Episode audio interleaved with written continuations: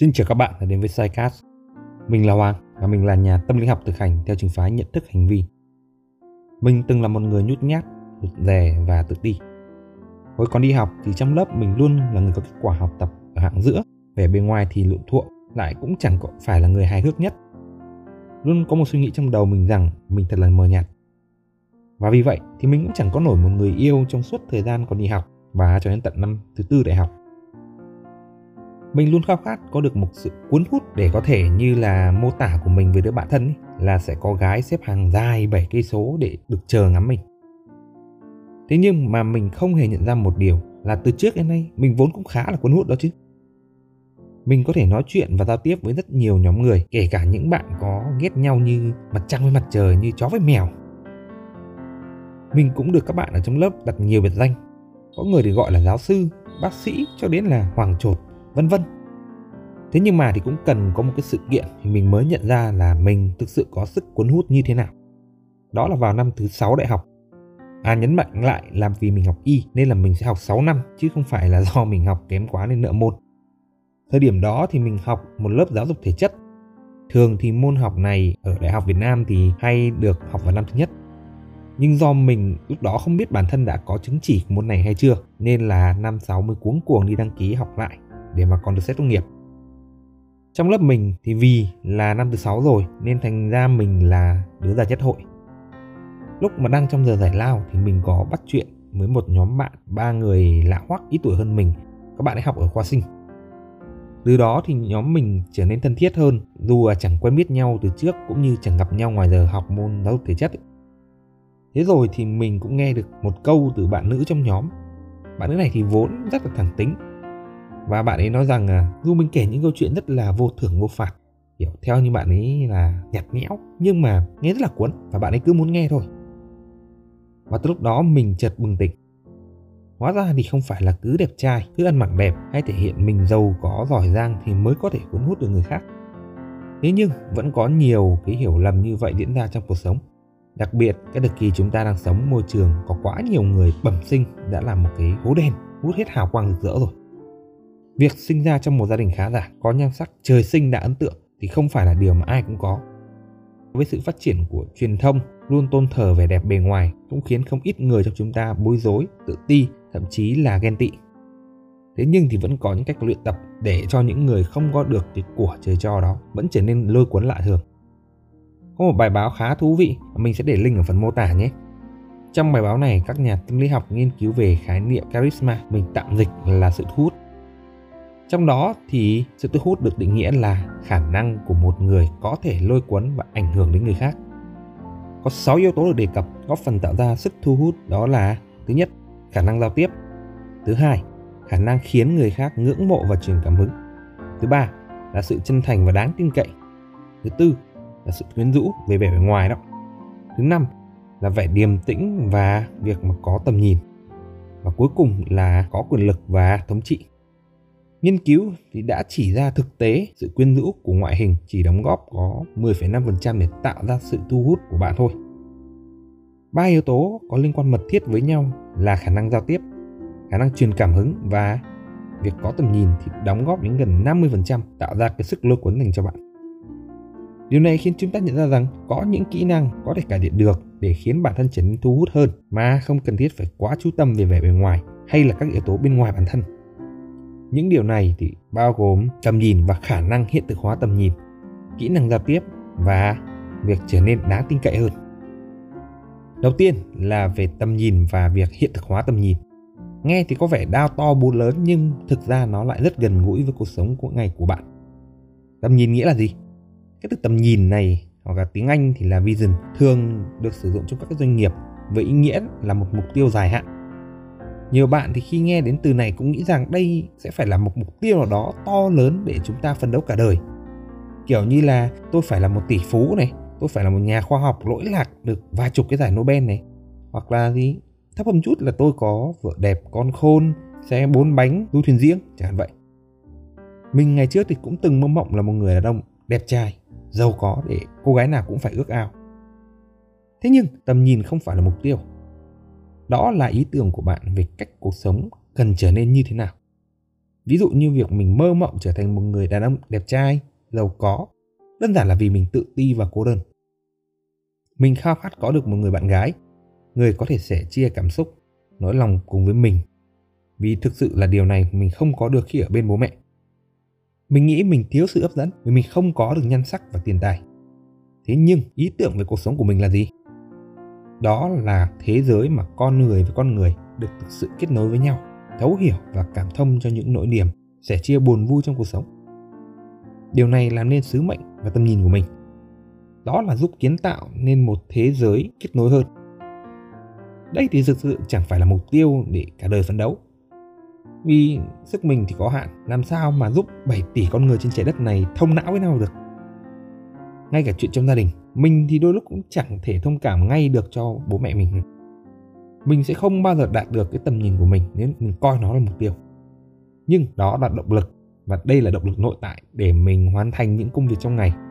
Là định hướng, là kim chỉ nam cho suy nghĩ, cảm xúc của mình và cũng như đó là động cơ để khiến cho mình thành lập cái kênh Sidecast này. Bây giờ bạn hãy chuẩn bị một thứ gì đấy để ghi chép và cùng mình trả lời một câu hỏi nhé. Có thể là một tờ giấy, một cái bút hoặc dùng chính ngay cái smartphone của bạn. Hãy dừng podcast lại một lúc và cùng ghi lại câu trả lời. Tầm nhìn của bạn là gì? Bạn có cảm thấy khó khăn khi viết ra câu trả lời không? Bạn có thể nghĩ rằng là Ôi tôi cũng không biết nữa sứ mệnh hay tầm nhìn của mình là cái gì Liệu việc uh, Hoàng hay là một ai đó khác đưa cho mình một tỷ đô Thì có phải là tầm nhìn của đời tôi không? Tôi đâu phải một nhà sư một người vĩ đại, một vĩ nhân nào đó để khiến cho cả thế giới này trở nên tốt đẹp hơn đâu. Nếu bạn cũng đang hoang mang về tâm nhìn của mình, thì đừng quá lo lắng. Chúng ta vẫn có thể học hỏi và rèn luyện để có thể tìm được tâm nhìn của mỗi người. Hệ thống giáo dục phổ thông hay là hệ thống giáo dục bắt buộc 12 năm của chúng ta đấy, được nhiều nhà giáo dục cho rằng đây chính là nguyên nhân để khiến con người lạc lối trong thời đại mới. Trường học Nơi ta dành ra 12 năm hoặc thậm chí nhiều hơn khi mà ta học cao lên, giống như một nhà máy hơn là nơi ươm mầm của các ý tưởng nảy nở. Chúng ta được học trong một lớp học hàng chục, thậm chí là hàng trăm học sinh. Tất cả những gì chúng ta được truyền tải là kiến thức được chuẩn hóa, chương trình được chuẩn hóa. Chúng ta được hướng dẫn, được truyền cảm hứng để tìm hiểu và khám phá con người bên trong của bản thân không?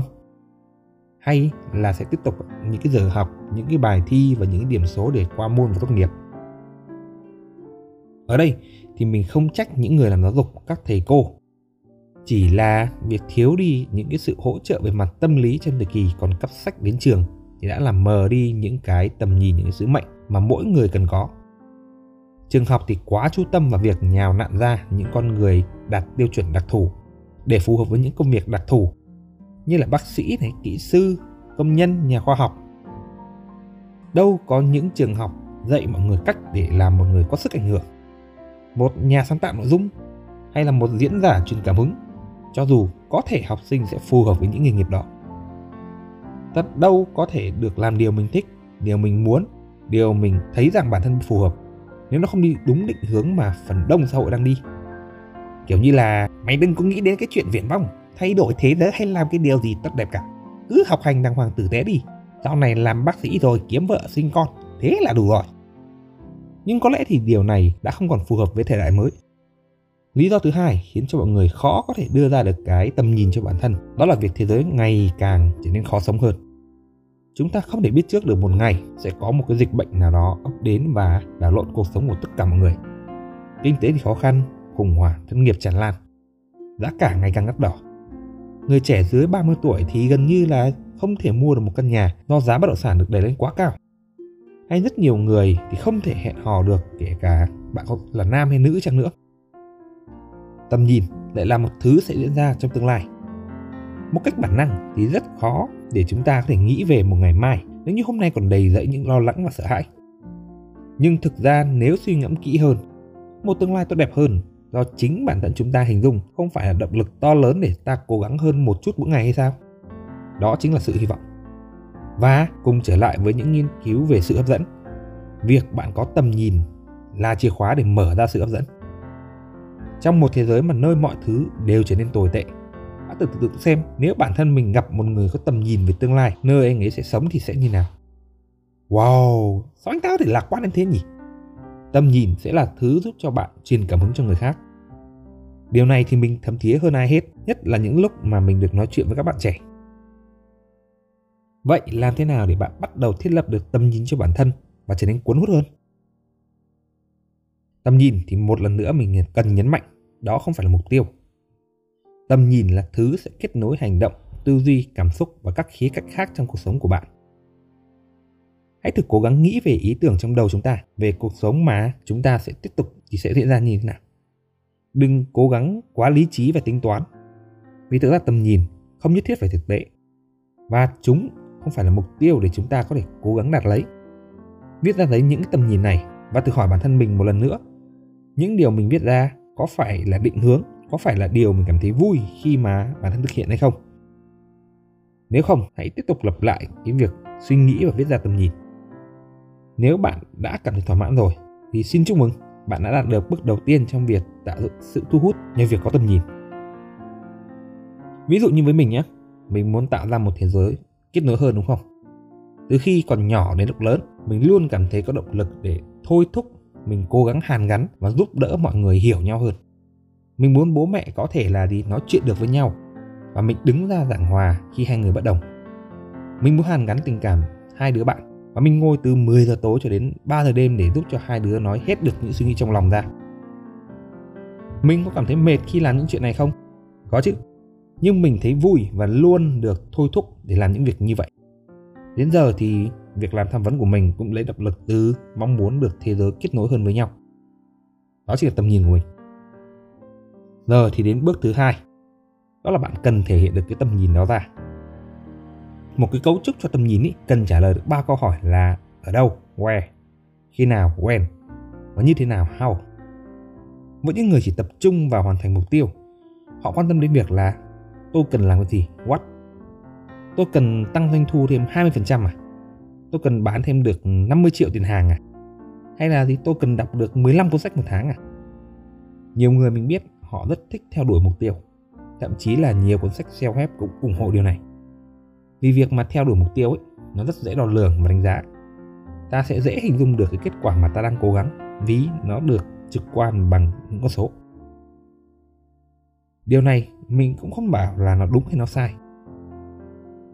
Chỉ là nếu như bạn muốn có được tầm nhìn, bạn cần gạt tư duy này sang một bên. Tầm nhìn thì chú tâm vào quá trình diễn ra, tức là cái process chứ không chú tâm vào kết quả. Khi bạn đang thiết lập tầm nhìn, đừng quá chú tâm vào cái mục tiêu bạn cần đạt được là gì. Hãy cố gắng trả lời câu hỏi tôi sẽ làm việc đó ở đâu? Tôi sẽ làm việc đó như thế nào? Tôi sẽ làm việc đó ra làm sao? Cùng quay lại cái ví dụ tầm nhìn của mình nhé. Mình muốn thế giới trở nên tốt hơn. Vậy câu hỏi cần đặt ra là mình sẽ làm việc kết nối đó ở đâu? Làm khi nào và mình sẽ làm như thế nào? Bước cuối cùng là bạn cần tư duy chiến lược để theo đuổi tầm nhìn. Tư duy chiến lược ở đây không hẳn là cách bạn làm thế nào để đưa tầm nhìn vào cuộc sống của bạn. Câu hỏi đó thì đã đã trả lời ở bước trên rồi điều chúng ta cần chuẩn bị là nếu như ta theo đuổi tầm nhìn và nó không được như ý muốn của ta, thì ta phải làm như thế nào? Nếu mình muốn kết nối với bố mẹ với nhau, nhưng sau đó bố mẹ cãi nhau to hơn thì sao? Nếu mình muốn hàn gắn hai người bạn, nhưng sau cùng họ lại càng đổ vỡ thì sao? Và khi chúng ta chuẩn bị cho những cái thứ mà không như ý ta khi theo đuổi tầm nhìn là lúc mà ta thực sự cuốn hút mọi người, những hành động của bạn thì sẽ thể hiện ra cái tầm nhìn của bạn một cách rõ ràng nhất mình thất bại trong việc kết nối bố mẹ với nhau lúc đó mình nảy sinh ra việc là mình cần học một cách bài bản hơn để kết nối mọi người hiệu quả mình chuẩn bị được tâm lý để đối mặt với thất bại và cải thiện hơn sau mỗi lần không thành công bằng việc học tham vấn tâm lý. Và đó là lúc sức hút của mình lớn nhất khi mình theo đuổi cái tầm nhìn của mình. Thực ra, việc có được một cái tầm nhìn nó không phải là trong một sớm một chiều bạn có thể tìm ra được. Vì vậy, nếu như mà bạn có những thắc mắc trong cái podcast này, thậm chí là các cái nội dung khác trong cuộc sống, những cái khó khăn về mặt tâm lý Hãy cùng tham gia vào group Facebook mới của mình nhé, cộng đồng những người lớn không cô đơn và trang Instagram Psycast. Các bạn có thể đặt câu hỏi và cùng thảo luận với mọi người về các chủ đề tâm lý trong group và trên trang Instagram này. Và mình cũng sẽ cố gắng phản hồi nhanh nhất có thể Điều thứ hai để giúp cho bạn trở nên cuốn hút là cần trở thành một người đáng tin cậy. Bạn thử nghĩ xem nhé, những thứ gì cuốn hút một cách tự nhiên nhất xung quanh chúng ta. Ra đấy ngày hè thì rất là mát mẻ, không gian thoáng đãng và cũng đỡ khói bụi hơn khi ở trung tâm Hà Nội. Và mình tin là ra đó mình sẽ cảm thấy tốt hơn. Nên là một cách tự nhiên mình rất là hay ra Hồ Tây mỗi khi có thời gian rảnh vào mùa hè. Tất nhiên là mùa đông thì mình không còn tin là nó sẽ mát mẻ nữa mà nó sẽ rất là lạnh. Đó, đấy chính là giá trị của sự tin cậy. Chúng ta sẽ không thể bị thu hút bởi một người nào đó nếu như bản thân chúng ta không tin được họ. Lòng tin giúp cho người khác biết được điều gì họ chắc chắn sẽ nhận được từ bạn. Và cách xây dựng lòng tin vững chắc là gì? Đó là một sự thẳng thắn với tầm nhìn rõ ràng. Tôi kết nối mọi người vì đó là tầm nhìn của tôi, là lẽ sống của tôi. Tôi sẽ đem đến cho bạn sự kết nối với những người xung quanh bạn. Và tôi đã làm điều đó suốt mấy chục năm nay rồi. Cảm xúc tiêu cực cũng không phải là vấn đề nếu ta thực sự thẳng thắn. Mình có mệt mỏi với cái chuyện kết nối mọi người với nhau không? Có chứ. Mình chẳng ngại nhận điều này. Mình có các tham vấn nào thất bại hay không? Mình có chứ, và mình cũng buồn. Việc trở nên thẳng thắn với người khác và cả chính bản thân bạn, thậm chí còn có thể giúp tăng cái độ tin cậy của bạn hơn.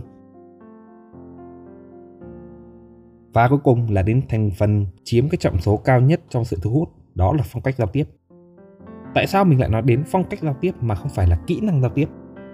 Vì phong cách giao tiếp được định hình dựa trên tầm nhìn của bạn. Các kỹ năng giao tiếp như kiểu là gọi tên người đối diện này, ngợi khen thay vì chê trách trước này, ở trong những cuốn sách self-help như kiểu đắc nhân tâm ấy. Đó chỉ là lớp vỏ, là topping để bổ sung thêm vào cái chiếc bánh phong cách giao tiếp của bạn mà thôi. Người đối diện có thể cảm thấy thiện cảm nếu bạn gọi tên họ, bạn ngợi khen họ. Nhưng nội dung bạn nói gì với họ mới là thứ quan trọng để tạo ra sự cuốn hút và giúp cho cuộc nói chuyện được kéo dài. Tất nhiên cũng không phải chúng ta theo đuổi tầm nhìn thì ta sẽ khoe khoang, flex kiểu như là tôi đã tham vấn được cho hàng trăm ca thành công này, tôi đã giúp cho bố mẹ kết nối lại được với nhau này, hay là tôi đã giúp được cho bao nhiêu cặp đôi cưới nhau. Quay trở về ba câu hỏi của tầm nhìn. Tôi đã làm việc kết nối ở đâu? Tôi đã làm việc kết nối lúc nào và tôi đã làm việc kết nối như thế nào?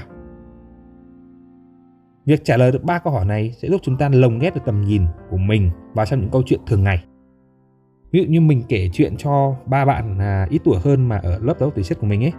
Với cái chuyện là mình một buổi đi trực thì mình chứng kiến được cái cảnh bác sĩ nội chú đối xử rất là lạnh lùng với bệnh nhân. Thậm chí anh còn nói rằng là chữa thì đi chụp phim đi, không thì về. Lúc đấy thì mình buồn mà chỉ mong sao bác sĩ với bệnh nhân được hiểu nhau hơn, kết nối với nhau hơn. Đừng đẩy câu chuyện đi về hướng quá vô cảm như vậy. Tất nhiên là sẽ có một vài topping như là các kỹ năng giao tiếp kể chuyện làm sao mà nó có tình tiết, nó có cao trào, tạo drama các thứ. Nhưng thực ra nội dung câu chuyện nó cũng chỉ rất là đơn giản. Nó câu chuyện mâu thuẫn giữa bác sĩ và bệnh nhân trong môi trường bệnh viện. Hết. Nhưng câu chuyện đó vẫn cuốn hút. Việc để bản thân chúng ta có thể tự sắp xếp các ý trong đầu và nói ra lồng ghép cái tầm nhìn của mình vào trong các câu chuyện không phải là dễ nhưng chúng ta có thể luyện tập được và mình khuyến khích mọi người luyện tập bằng cách nên viết những cái điều mình định nói ra trước mỗi buổi gặp mặt, trước mỗi buổi nói chuyện. Bản thân mình thì cũng áp dụng cách này rất là nhiều và cực kỳ hiệu quả. Vì là cái thói quen của một người học y nên là bên cạnh mình thì luôn có một cuốn sổ tay nhỏ để ghi chép những ý tưởng mình định nói trong một buổi gặp với một người nào đó. Bí quá thì mình sẽ chép ý tưởng ấy ra tay. Giờ thì mình có thể thay nó bằng cái điện thoại và máy tính bảng vì là tiện hơn đôi khi không phải lúc nào mình cũng có thể là chuẩn bị sẵn giấy bút, đúng không? Và thực ra là, những cái điều mà mình đang nói với các bạn cũng là mình đã được chuẩn bị ra từ trước và mình viết văn bản ra từ trước mà. Vậy thì trên đây là những cái cách để bạn có thể luyện tập để tạo ra sự cuốn hút dù bản thân không có vẻ bề ngoài trời sinh ra đã đặc biệt hay gia cảnh, địa vị xã hội bạn cực kỳ cao. Bạn có suy nghĩ gì sau khi nghe xong podcast lần này? Và bạn có muốn trao đổi và bổ sung thêm ý kiến gì hay không?